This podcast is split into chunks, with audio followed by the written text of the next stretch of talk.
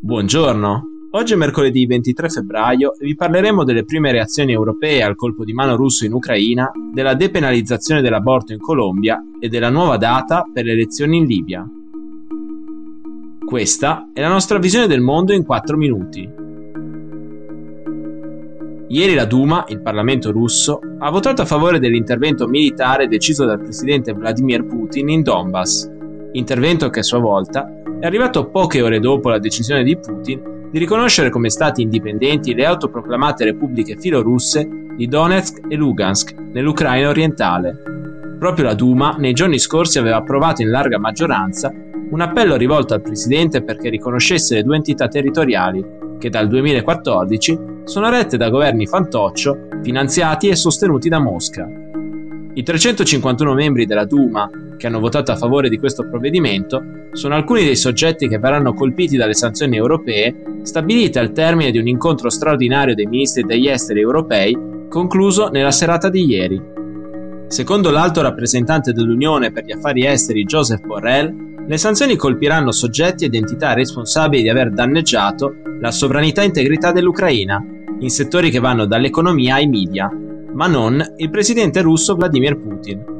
La presidente della Commissione europea Ursula von der Leyen ha aggiunto che quello di ieri è un pacchetto solido di misure calibrate contro aziende e persone coinvolte a vario titolo nelle operazioni militari in corso nelle regioni di Donetsk e Lugansk. Anche le banche che sostengono gli apparati militari russi verranno colpite da sanzioni. Tra le reazioni più concrete all'aggressione russa contro l'Ucraina c'è la decisione tedesca di ieri pomeriggio di congelare il gasdotto Nord Stream 2 fino a nuova decisione. Il cancelliere tedesco Olaf Scholz ha infatti deciso di bloccare a tempo indeterminato l'autorizzazione per la messa in funzione del gasdotto che dovrebbe raddoppiare il volume di gas che la Russia può inviare in Germania e quindi in Europa attraverso le condutture sottomarine nel Mar Baltico. la Corte Costituzionale della Colombia ha depenalizzato parzialmente l'aborto con 5 voti a favore su 9, rendendolo possibile entro le prime 24 settimane di gravidanza. Governo e Parlamento sono stati invitati ad applicare le disposizioni il prima possibile. Ogni donna potrà quindi accedere alla procedura senza subire ripercussioni legali. Finora infatti l'interruzione volontaria di gravidanza era possibile nel paese solo in specifiche circostanze legate a rischi per la salute della donna, a malformazioni fetali o in caso di stupro. Per le donne e chiunque le aiutasse ad accedere all'aborto era previsto un periodo di reclusione dai 16 ai 54 mesi. Stando ai dati ufficiali, ogni anno in Colombia venivano presentate 400 denunce e almeno 346 persone sono state condannate dal 2006. Secondo il Ministero della Salute del paese, la criminalizzazione della procedura, che quindi veniva eseguita in modi non sicuri, causava circa 70 decessi l'anno, questa vittoria pone la Colombia all'avanguardia in America Latina, ha affermato Mariana Ardila, avvocata colombiana di Women's Link Worldwide, che ha presentato uno dei due casi legali in cui contestava la criminalizzazione dell'aborto. Significa che molte donne, ragazzi e adolescenti che stavano rischiando la vita in luoghi non sicuri che venivano criminalizzate, ora saranno protette. Secondo un recente sondaggio Ipsos, nonostante l'82% degli intervistati colombiani ritenga l'aborto necessario in determinate circostanze, solo il 26% lo supporta in ogni circostanza. Con la decisione della Corte Costituzionale, la Colombia si aggiunge al Messico, che ha depenalizzato l'aborto a settembre, e all'Argentina, che ha legalizzato la procedura a fine 2020. Tre dei quattro paesi più popolosi dell'America Latina hanno ora consentito un accesso più diffuso e sicuro all'aborto.